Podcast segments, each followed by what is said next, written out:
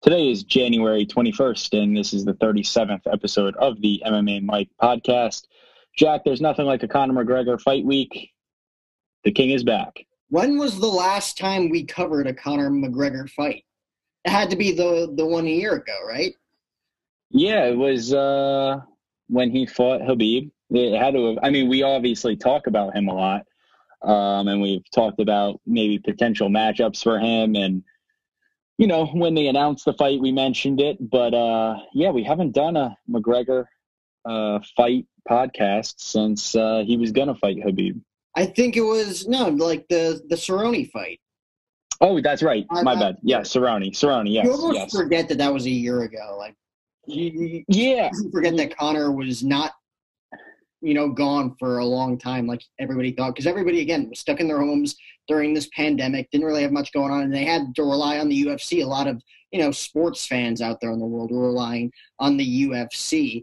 And you know, you had the big fights like Justin Gaethje knocking off Tony Ferguson, uh, uh, um, Stipe Miocic versus uh, DC and Daniel Cormier. You had big fights. Khabib announces his retirement, and we'll get into that a little bit later because he did talk to Dana White uh, a few days ago. Uh, but you know, you didn't see Conor McGregor because the world was moving so slow. He announced another retirement during that time. Uh, makes his way back. He wanted to fight Poirier in a non-UFC event, a charity event. He agreed to fight Manny Pacquiao in, in a boxing ring as well. I mean, he's done a lot of stuff since then. But again, it was less than 365 days ago they fought uh, Cowboy Cerrone uh, in, in, in Vegas. So that again, he's back now. He's facing Dustin Poirier for the second time, looking uh, to beat him now uh, for the second time. And you know, it, it, it is a big fight for the UFC. Not the biggest we've seen over the last 12 months, but it's again very special when you see you know the quote unquote the no- notorious one in a, a UFC octagon for sure.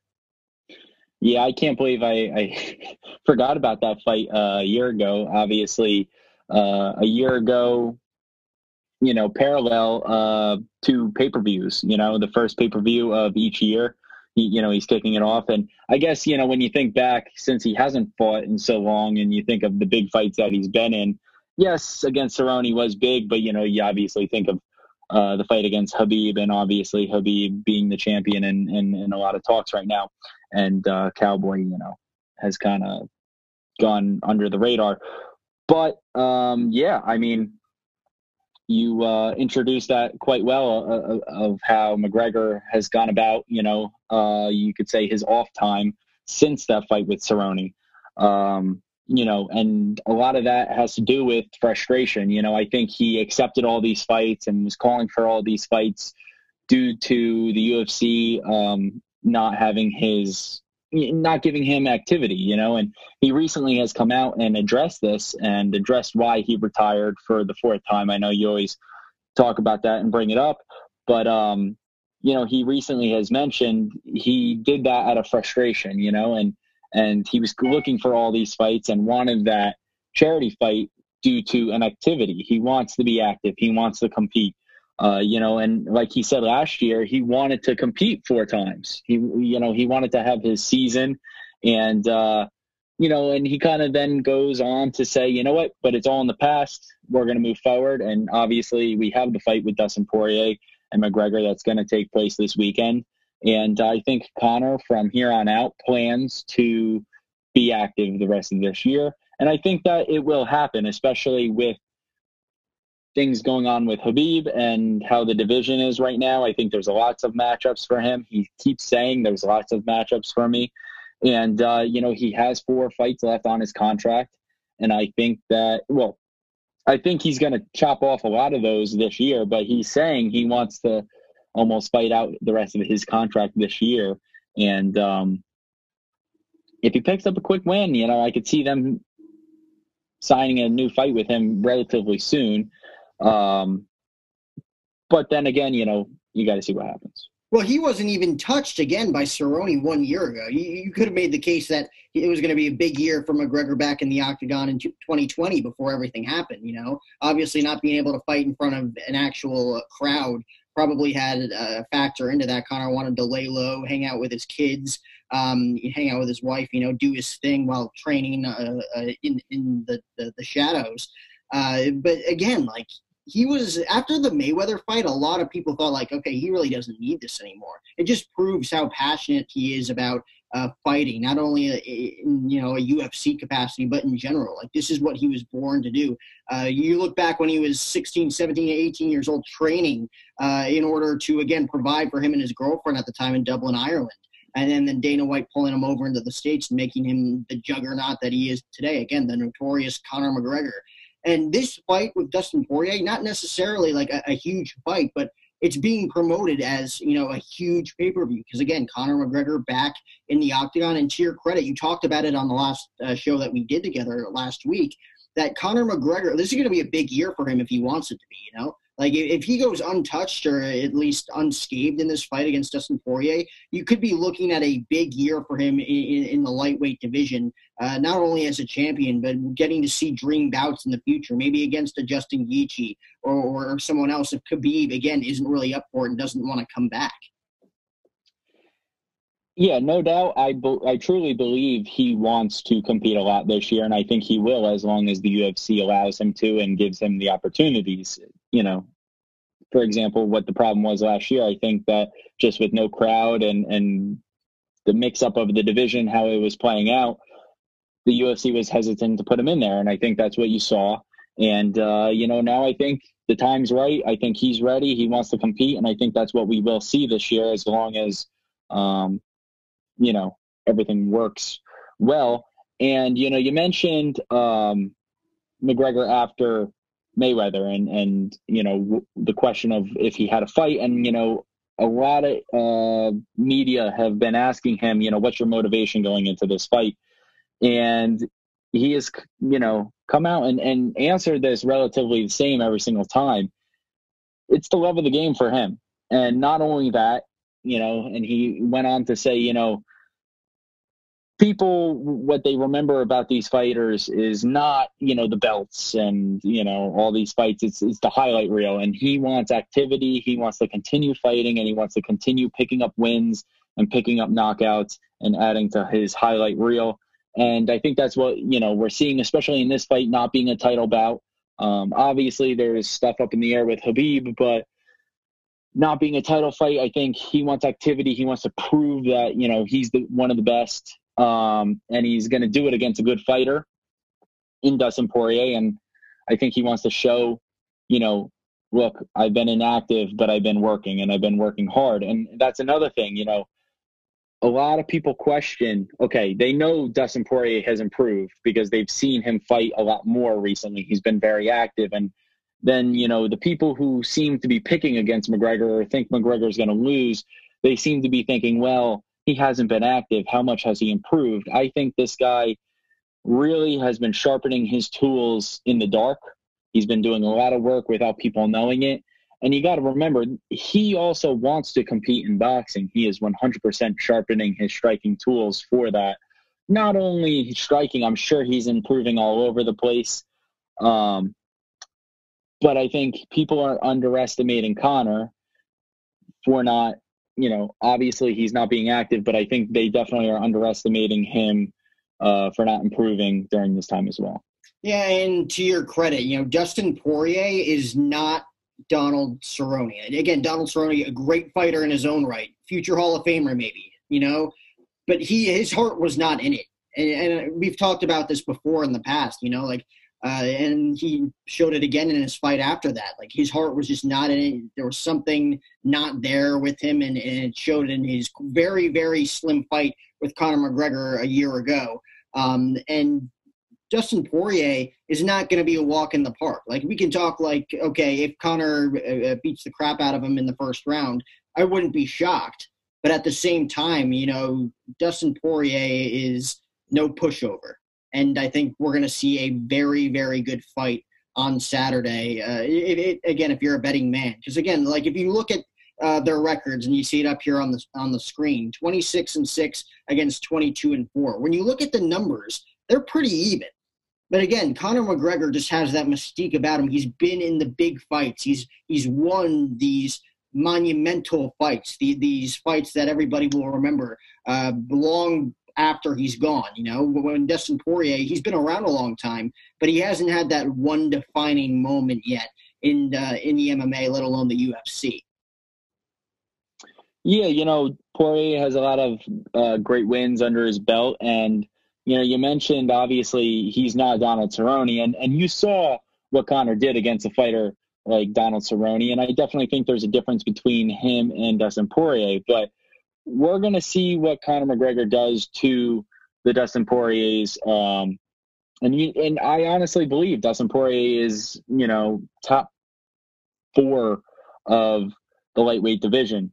Um, now you mentioned uh, how long this fight will go, and Conor has come out and said since you know the first time they fought, Conor KO'd him within 90 seconds or right around 90 seconds, and he said this time he wants to come out and KO Dustin Poirier under 60 seconds. Now I wanted to take uh, see your opinion. You know, are you on the under or over of this 60 second prediction? Over. Uh, again, Dustin Poirier is a lot more evolved since the first time that these two fought. Again, he was a lot younger. Uh, Conor McGregor obviously is no joke. He is one of the top tier mixed martial artists in the world, and I can safely say that without you know expecting any criticism. He is one of the best to ever you know step foot. Not only uh, you know on the promotion side, which he is one of the absolute best, but actually in the octagon when it comes to fighting, his technique is striking. Uh, like you said, it, it's going to be very difficult for Dustin Poirier. He's not going to lose this fight in a minute or a minute and a half. You know, uh, th- th- this is going to be at least three rounds. I give it at least three rounds uh, this Saturday. Wow, that I you know, I I could see this fight going as long as the distance or as short as 60 seconds like you said, you know, it wouldn't surprise you and it wouldn't surprise me if Conor clipped him early. Um, it wouldn't surprise me at all. But then again, 60 seconds is a pretty short time. Um, before I dive into how I see this fight going and how I see both victory paths for each fighter, I, I, I'm curious to see your official prediction and how you see this fight going again, I, I, think Dustin Poirier's evolved. He, I, I don't think he's going to win. I think if Dustin Poirier wins, it's going to be a huge, um, a huge momentum turn uh, for the lightweight division because he is ranked number two. This puts him in the driver's seat. You know, where uh, again Conor McGregor coming in at number four. If he wins, like everybody expects him to, like just again the, on the promotional side, his name alone is going to get him to the top of the lightweight division and the lightweight title, at least on an interim basis. Uh, again, I, I expect it to go at least three rounds. I think Poirier is a lot more evolved. It's not going to go 60 seconds or 90 seconds. Again, it's not going to be like the Cerrone fight. It's not going to be like the first time that these two went at it. I think he's a lot more experienced now, and I think Conor is going to see that on Saturday. But again, I do think Conor will uh, come out of this in some fashion, whether it's in at least three rounds or if it goes the distance. Conor will walk away with a win. By KO or by decision? If you had to pick? If I had to pick one, I'd, I'd choose KO. I think he'll wear okay. Dustin out. I, I think he's he, Conor McGregor has obviously made a career out of depicting, you know, uh, what his opponents do and you know the rhythms that they get into and, and the algorithm side of it. Uh, he can pick up on you know uh, some of their common instances, and I think he's going to do that with the Poirier early on. Yeah, that, that's definitely well said, and um, you know, like you said, both fighters have improved, and they definitely have. Um, now, I'll straight up tell you, I, I think Conor is going to win, but I will give you the pathway I think Dustin needs to take to win. Um, I do believe Dustin's going to need to grind this out, and he's going to need to be able to take some shots. If he can't take some shots, he's going to be in some trouble because he's going to get hit. It's just how it is. Um, and you saw that against his last fight in Dan Hooker. You know, he was able to take some shots. It was a little bit more of a brawl. Conor's not going to quite brawl. Conor's going to be able to hit him with some clean shots, I think. So it's going to be a little tough. And he's probably going to need to be able to battle uh, the adversity of getting knocked down as well. Um, but if he could grind it out, kind of make it a little bit of a dirty boxing match, uh, maybe work in some ground game, just chew off some clock, maybe control on top, I think he could grind it out and get a decision win. Um, you know, a lot of people bash on Conor's cardio, and I think that's a little bit of a. Um, I, I think it's unfair to say because we've only really seen him gas twice. And one was when he fought Nate Diaz the first time, and he went up two weight classes. And that was, He that was, that was a last minute uh, change, too. You got to remember that. In fact, that as well. That as well. Yeah, very good point. Last minute change, and he went up two weight classes. He was carrying a tremendous amount of weight that he's not used to. And second time, well, you can make the argument a, a kind of three with the middle Nate Diaz fight. Again, he was weighing 100, and he was fighting at 170 pounds. But you know, when his cardio dipped down, he did kind of get a boost back up and finished off strong. So you make the argument, okay, did he gas? Did he not? Whatever. Third time was against the best the best boxer of all time, and he gassed after 30 minutes of fighting. Which is vintage Floyd Money Mayweather. That's his technique. Everybody knows it. And Conor was just a little too, again, pull happy when it came to being in the boxing room for the first time. He tried to attack like, uh, like he knows how to in a UFC octagon, you know, and he thought he could put away Floyd early, but that's just not how it works. It's a completely different style, and, and Floyd knew exactly what he was doing there. Yeah, and I think Conor with boxing will learn for the future and and um, you know experience. It, it's all about experiencing things. But then again, the point is, is you know, the longest an MMA fight can go is 25 minutes. You know, five rounds of five minutes. So he was well past that mark and got tired. You know, up until then he looked pretty good. Um, so I think for people saying Conor's going to gas, uh, I don't think that's going to happen this fight, even if it goes to the later rounds. Conor says, and he actually looks it as well, uh, that he's back down to a 155 pound frame. You know, he did look beefy against Donald Cerrone. He looked bigger. He doesn't look that big. He looks like he is the right size for 155 pounds. And you know, you go back and you watch his fights at uh, featherweight when he was 145 pounds he carried a phenomenal pace in his fights. Very fast moving, dominated the, the, the octagon pace wise, and would fight at a high pace. He has a good cardio system. People just don't realize it because they've seen him dump his, you know, he's had a couple times where he's gassed. I don't think you're going to see it this time. I think he's going to be good. So, how I see this fight going. I think Conor's going to come out, and I do think he will dictate the pace of the fight and he will control how the fight goes. You know, and like you were saying, he's an algorithm master. You know, he makes fighters do things the way he wants them to. He sets traps, he lays traps, and then he throws his strikes. Um, I don't think he's going to, I mean, he may be able to cut Poirier early, but I do think Poirier is a warrior and and he has a little bit of a chin. I think he's going to be able to carry himself outside of one round. I do think he's going to get clipped a good amount and may be in very big danger at the end of round one. And then I think, you know, in round two, that's when he's going to start getting dropped. I think Connor is going to carry a high pace and push forward, but also not overly attack if he hurts Dustin. I think it's going to look a little bit like Eddie Alvarez to the point where he's going to just keep knocking him down and letting him get back up until it's done, you know?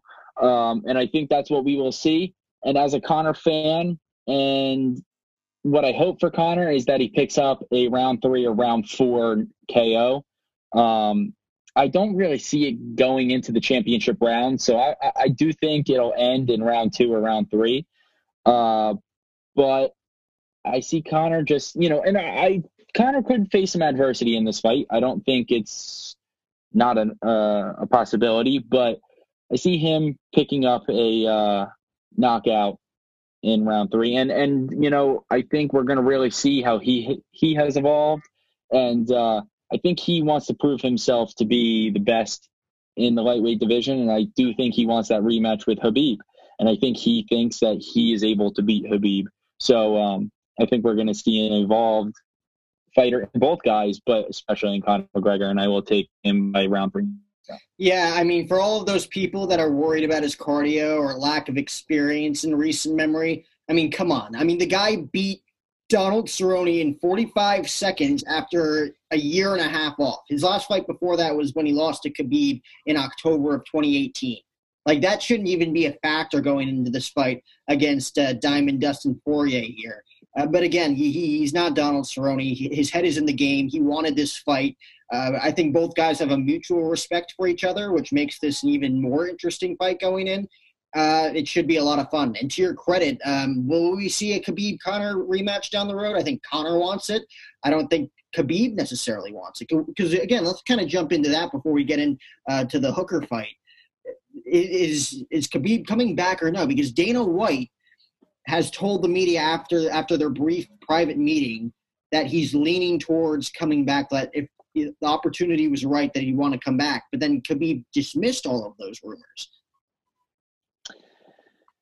Well, he didn't 100% dismiss them, but he he didn't really mention them, you know, and he was kind of someone brought uh, one of the reporters brought up his mom and he said, you know, come on guys, don't make me do something my mother doesn't want.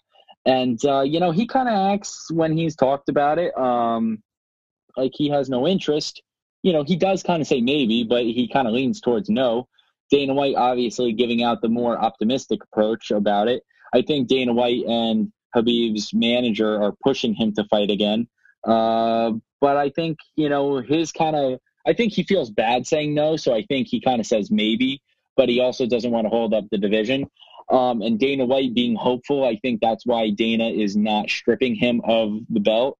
Conor does predict that after this fight and after a little time goes by and Habib doesn't give a real answer, he thinks that you know Habib will be stripped for the, from the belt, and I think that's probably what will happen. I think Conor's right, and I think um, I do think we'll see Habib fight again. I just don't think anytime soon.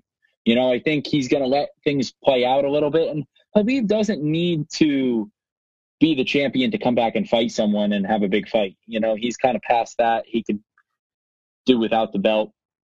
Everyone knows what he is and how good he is, so you know, I think uh, let the division play out, let there be a champion, and if Habib wants to come back next year or at the end of this year, I think that Dana White will let it happen. You know, um, so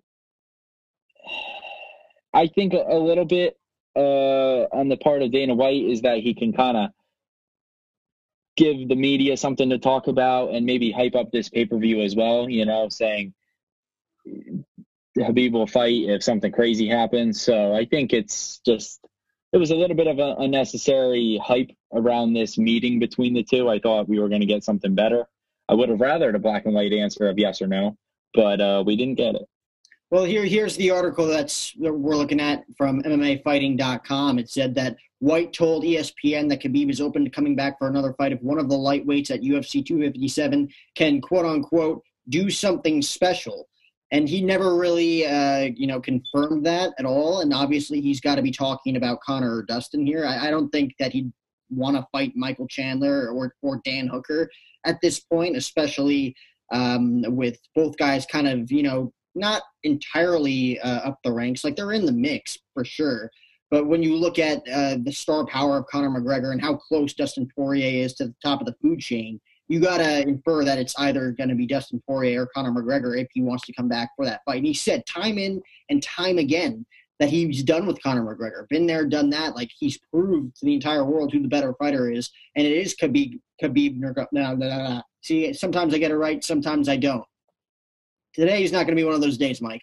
But Khabib said that he is done with Conor McGregor and uh, I don't know, is Dustin Poirier that interesting of a fight? Is he that enticing of a fight for Khabib? I don't think so. I think Justin Gaethje was uh, the icing on the proverbial cake in a sense for for Khabib. You know, that was the next up and coming guy. Tony Ferguson had his chance. It, that's not going to happen at this point. I I personally don't see Khabib coming back in any fashion anytime soon. Yeah, not anytime soon. Um, the only two guys, I, I, mean, I don't think Khabib really wants to have a rematch with anyone. The only two guys I could see him potentially wanting to fight is one, actually, Michael Chandler. If Michael Chandler dominates Dan Hooker and maybe wins one more fight, maybe against the winner of Dustin Poirier or Conor McGregor, or uh, maybe even if he fights Justin Gaethje and wins, I could see him then maybe wanting to fight Michael Chandler if he wins this fight and wins the next one. The only other guy I could see him wanting to fight is maybe Charles Oliveira. And if Charles Oliveira fights one more time and defeats one of these top guys, um, I then could could see Habib wanting to fight one of those two. Otherwise, I think Habib will be happily retired. Um, and really, I only see him doing that is if you know, uh, if it's one of those two guys. So honestly, I, I see Habib being retired until at least a year, till next year. So uh, Khabib actually contradicted what uh, Dana White said again to the media because again, Dana White's a promoter. He's going to spin things. He's going to tell the media one thing to again kind of kind of lean Khabib one way, but this is what Khabib told Sports 24 via MMA Mania. He said, I have achieved almost everything in this sport, and there isn't someone I would like to fight right now. A lot of people don't want to understand my side. I don't see that yet. I train for myself. If we talk about all my business projects that are planned, fights are not in these plans. So again, to your credit, maybe there's something down the road in a few years that interests him, that entices him to bring him back. But right now, Dana White's a liar in a sense, right? Like Dana White is saying as a promoter, and as he should, he's an excellent promoter. He's awesome at what he does.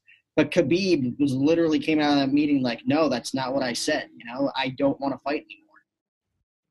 Yeah, I think that uh, Dana is just giving him time to decide and see if he wants to change his mind, and he's just playing it out. And I bet Khabib has told him maybe, but um, you know, that's Khabib's maybe. I think Dana White's staying hopeful, and uh, I because I think if Khabib straight up told him no, Dana would just strip him and and and move on.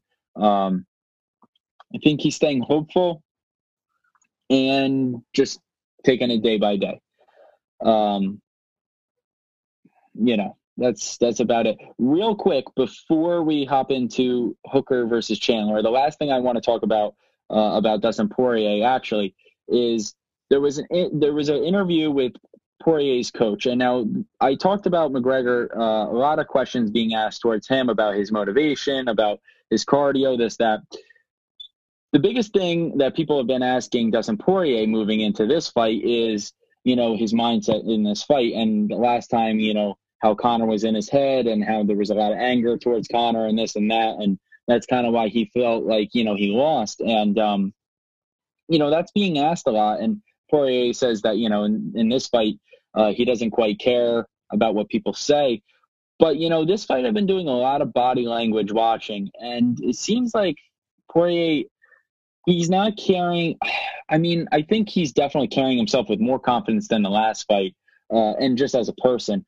But against Conor, I feel like he's just not carrying as much confidence in his mannerisms and stuff. And um, and there was an interview with Poirier's coach, and and uh, you know, someone asked the coach, you know, how are you guys gonna, you know, do you see holes in Conor's game, and and is there anything you guys would like to exploit?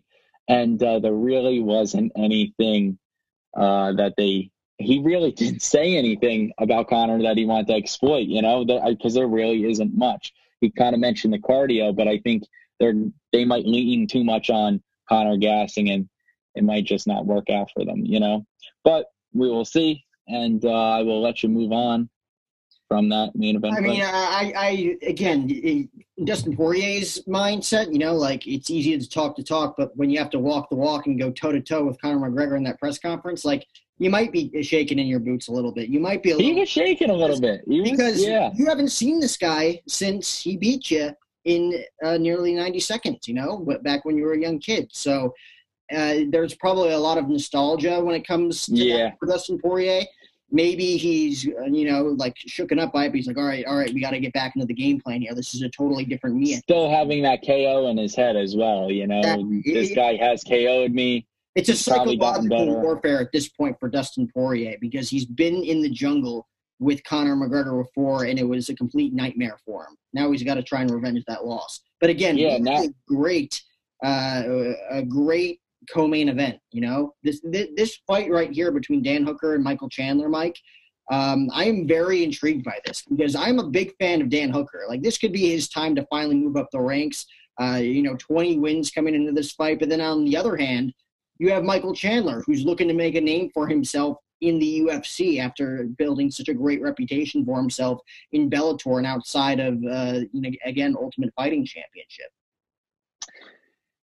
This fight is obviously big for both fighters. You know, Dan Hooker being the number six ranked fighter in the lightweight division for the UFC. This is definitely big for him to get a fight above, uh, well, a fight in the top five.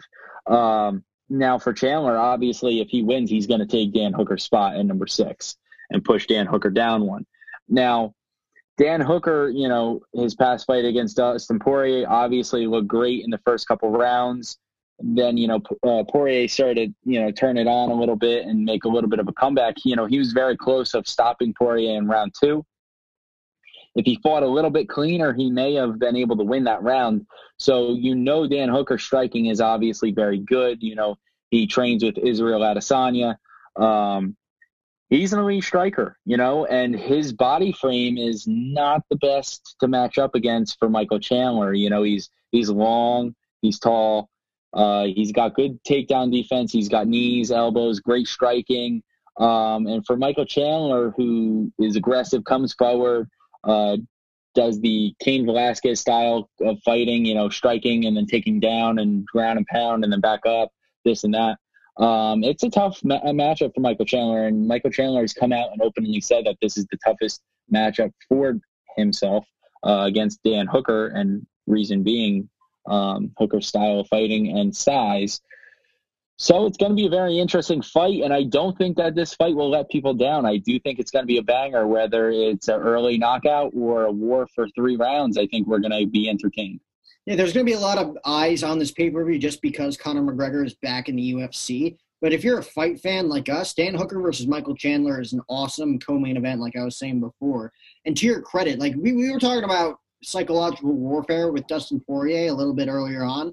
Same thing goes for Michael Chandler here. He's going to have a lot of eyes on him uh, on Saturday night. Uh, you know, Dana White, you know, bringing this guy over again has built his reputation outside of the UFC octagon. And you're going up against Hangman Hooker here, who has built a name for himself, uh, trying to finally climb to the top of the ladder, the top of the food chain in the UFC. And he could easily get knocked down a peg. Like you said, Michael Chandler will swoop in in his first fight and, and take that number six spot away from Dan Hooker. Uh, Hooker's got a lot to lose where Michael Chandler's playing with house money in this fight. Yeah, like you said, Michael Chandler has a huge amount of pressure on him here, and it could affect him, or you know, he may rise to the occasion. Um, I do think the key for Michael, I don't think he's going to go in there and outstrike Dan Hooker. I just can't see it happening. He does have power, but I think Dan's going to be able to be good enough on the outside, use his kicks, and kind of pick him to pieces a little bit. Um, but for Michael Chandler to win, I think he needs to be able to take down Dan Hooker and control him on the ground, and I think that's the pathway for him to win. Now the question is, is you know, I think Dan Hooker has good takedown defense. I think he's going to be able to de- defend a couple of them. How many we'll see. How many will Michael Chandler be able to successfully take down Dan Hooker? We will also see. But we uh, the question mark a little bit is can Dan Hooker get back to his feet after being taken down? If he can, he's going to be in good shape for the night. Um, but if Michael Chandler can hold him down, it could be a little rough. Yeah, I, I can't give you like a clear prediction here because this might be the toughest, evenly matched fight that we've seen. Because again, they've never gone at it. Both men have a lot to gain from this. I think Dan Hooker has a lot more to lose than Michael Chandler. Uh, but at the same time, I, I I think Michael Chandler is a little bit of a better striker than Dan Hooker, especially like you said. If Chandler can uh, get some, if he can get that right hand in and Hooker is shook a little bit, can he can he rebound in a in a quick manner? um, and, and not let Michael Chandler gain that momentum? I don't know.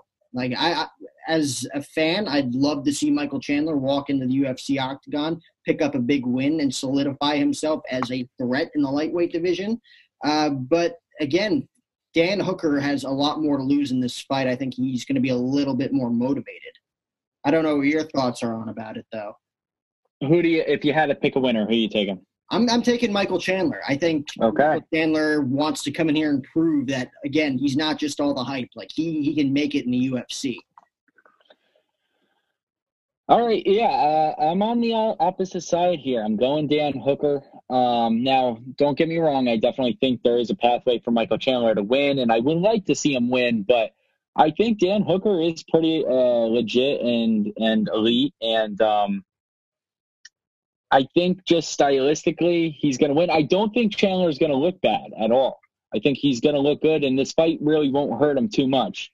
Even if he looks good, I bet he gets a ranking after this fight if even with a loss. A win, you know, he'll take Dan Hooker's spot. Hooker should only move down one to number seven. So, you know, for both fighters, honestly, um, obviously less less risk for Michael Chandler, but uh, this fight will put both fighters in a good spot moving forward with a win. And for a loss, it's a it's a little bit of a setback, but uh, you know, for Michael Chandler just coming into the UFC, he could still rebound and for Dan Hooker, being a young guy, uh, tough fighter, I think he could rebound as well. So it's going to be fun to see, and I, I hope this is the fight of the night.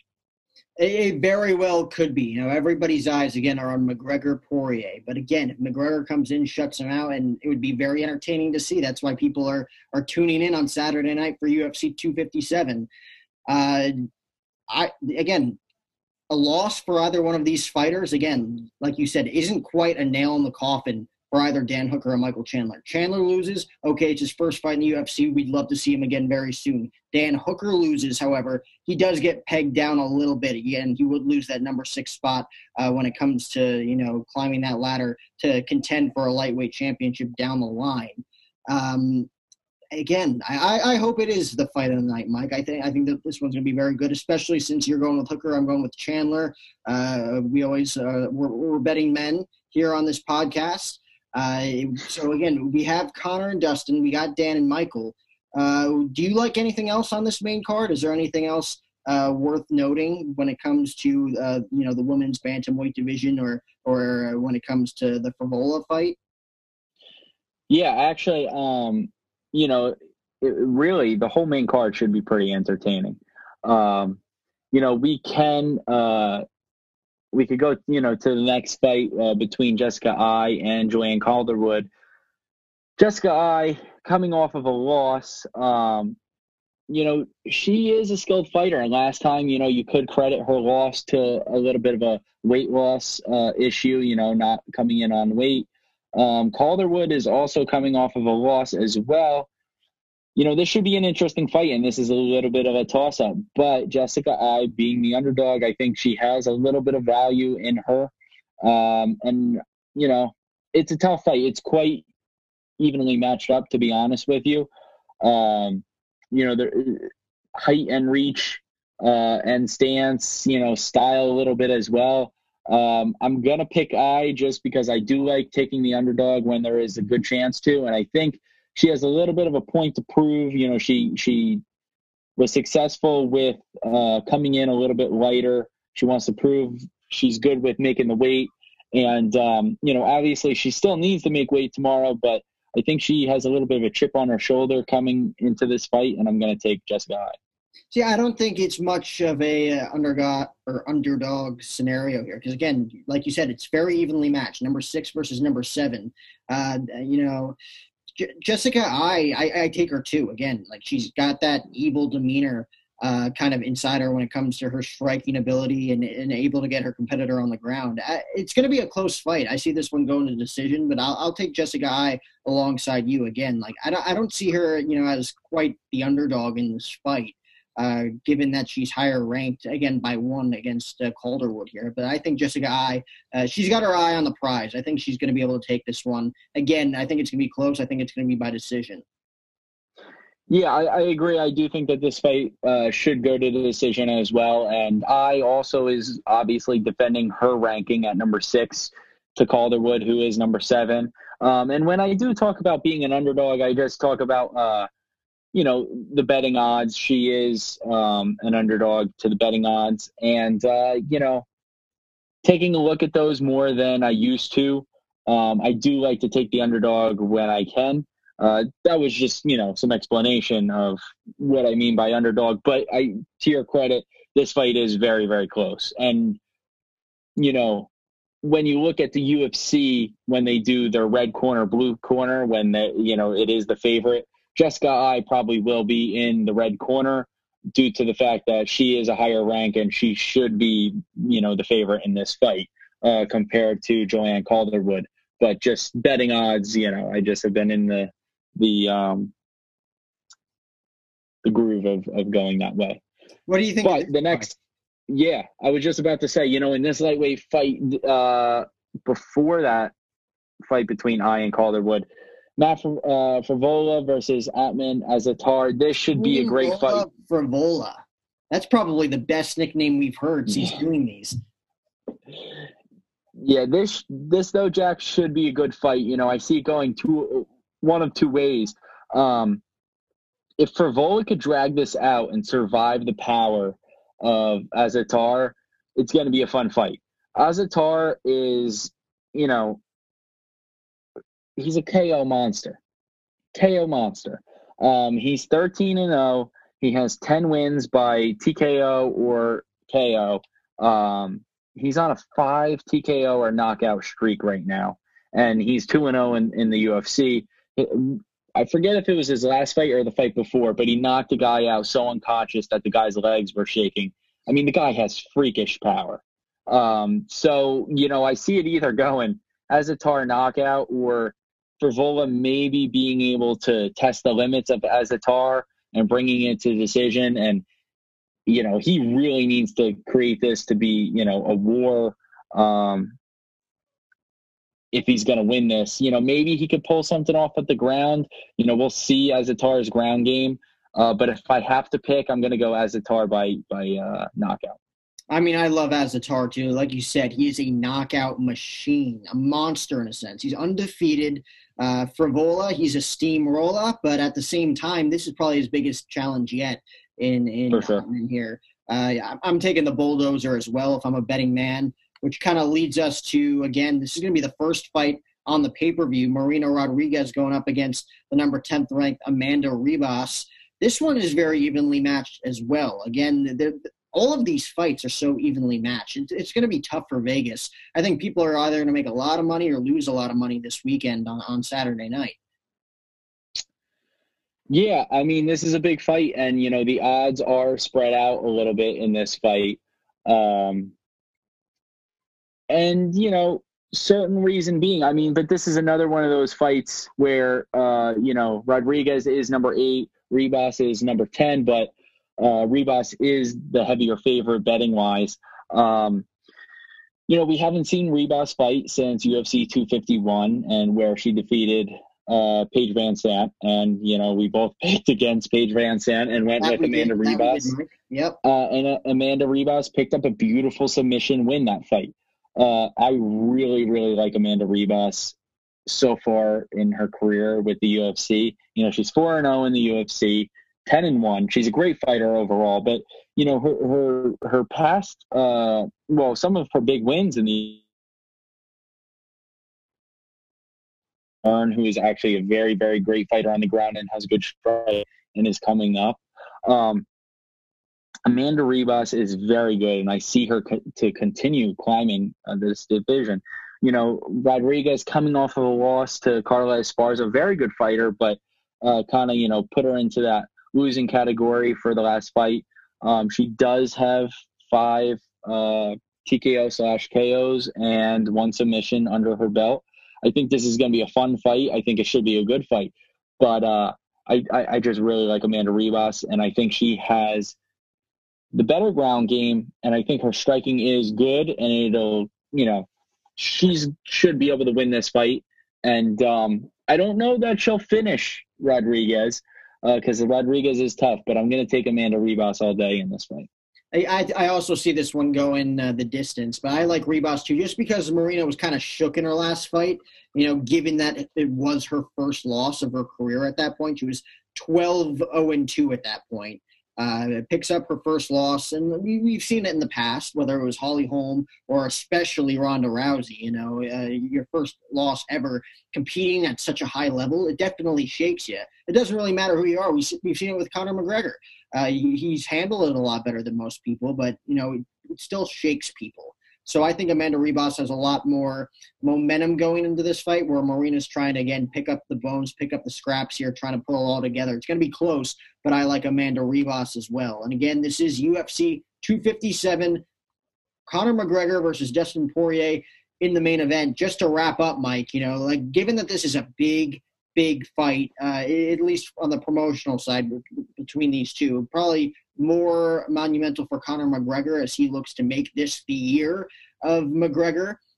Uh, starting now in January, if he wins, he's again in lightweight title contention, and he could very well, you know, fight more than two, three, four times this year if he's able to stay healthy and walk away from this fight without any injuries.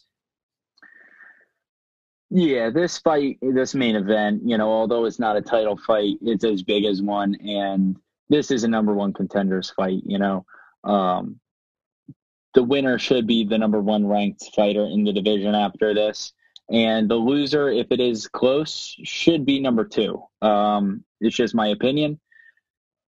It, it's big, you know, and it's always big when it has to do with Conor, but just it being a second fight, you know, it just makes it a little bit uh, that much bigger.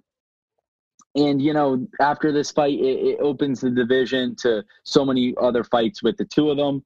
Uh, obviously, you know, we talked about Khabib, but once the titles, whatever's happening, uh, the division is going to continue moving, and we're going to see a, a champion crowned probably relatively soon, and it's going to be with one of these two fighters. I really think that you know besides Khabib, these are the best two fighters in the division. And um, this is almost like a championship fight we're getting, and it's going to be great. I'm super stoked to see it. Um, yeah, it, it's just. Who does he face? Like, if Conor wins this fight, or if Dustin wins this fight, who do they face? For it would be the interim title, right? Because it could be well, let it go. You got to, you got to. I think soon after this fight, we're gonna see Khabib release or not. You know, it's gonna be one or the other. Khabib's gonna fight or he's gonna release. I, I don't. I think he's gonna get to the point where he's gonna be like Dana. I'm not holding this belt up anymore. You know, take it. And uh, or he's gonna be like, all right, I'm gonna fight. So, um, you know,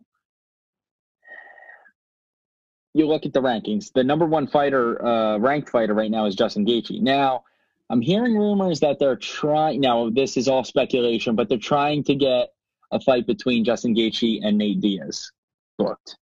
Now, that's interesting. It brings Nate into the picture. Um, I probably take Justin Gaethje in that fight, but you know, you never know what could happen. Now, if they book that fight, you kind of take Justin Gaethje out of the picture of fighting the winner of this fight. And then Dustin Poirier is ranked number two. Charles Oliveira is ranked number three, and Conor is ranked number four.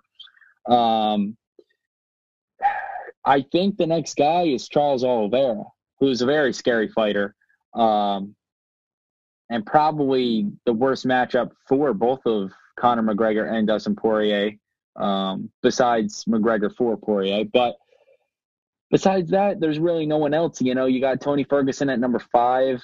He needs a comeback fight, not a top notch fight. And uh, then it's Dan Hooker at number six, who's facing Chandler. So we'll see. You know, maybe you could make the winner face Chandler if Chandler wins. Um, or if Dan Hooker wins in spectacular fashion, you could make the winner fight the winner of each fight. But we got to see. We got to see the outcomes of these fights. You know, it's now just let's wait and see. You know, I mean, so, um, those three names they mentioned, like that's a great consolation fight for Justin Gaethje to go up against Nate Diaz if they can make that fight happen. That that is a fight dream uh, uh, fight right there for a fight fan, you know. And then you also have you entertain the idea of Charles Oliveira again as a fight fan. That is that is a very intriguing matchup if McGregor can pull away. I mean, those two striking both of their striking abilities are insanely impressive in their own right. I mean, McGregor versus Oliveira would be very intriguing down the road. Again, in in the fight fan perspective, I don't know about from a mainstream uh, perspective. Again, Conor McGregor is the face of the UFC on a mainstream level. Whoever he fights is a big fight. We're seeing it right now with Dustin Poirier, so it should be a lot of fun. But it is UFC 257 this Saturday night in Vegas. McGregor Poirier. We got Hooker. We got uh, just an incredible card uh, coming up. We got the debut of Michael Chandler in the UFC. It's going to be a lot of fun, Mike. Yeah, and you think about it, if uh, Nate Diaz does somehow beat Justin Gaethje, you could see McGregor versus Nate Diaz for the undisputed lightweight lightweight uh, championship. That if being Khabib does release the championship, but all we'll have to wait and see. UFC 257 this weekend, Jack. I'm stoked. I know you are as well. That was episode 37. Thank you guys for tuning in.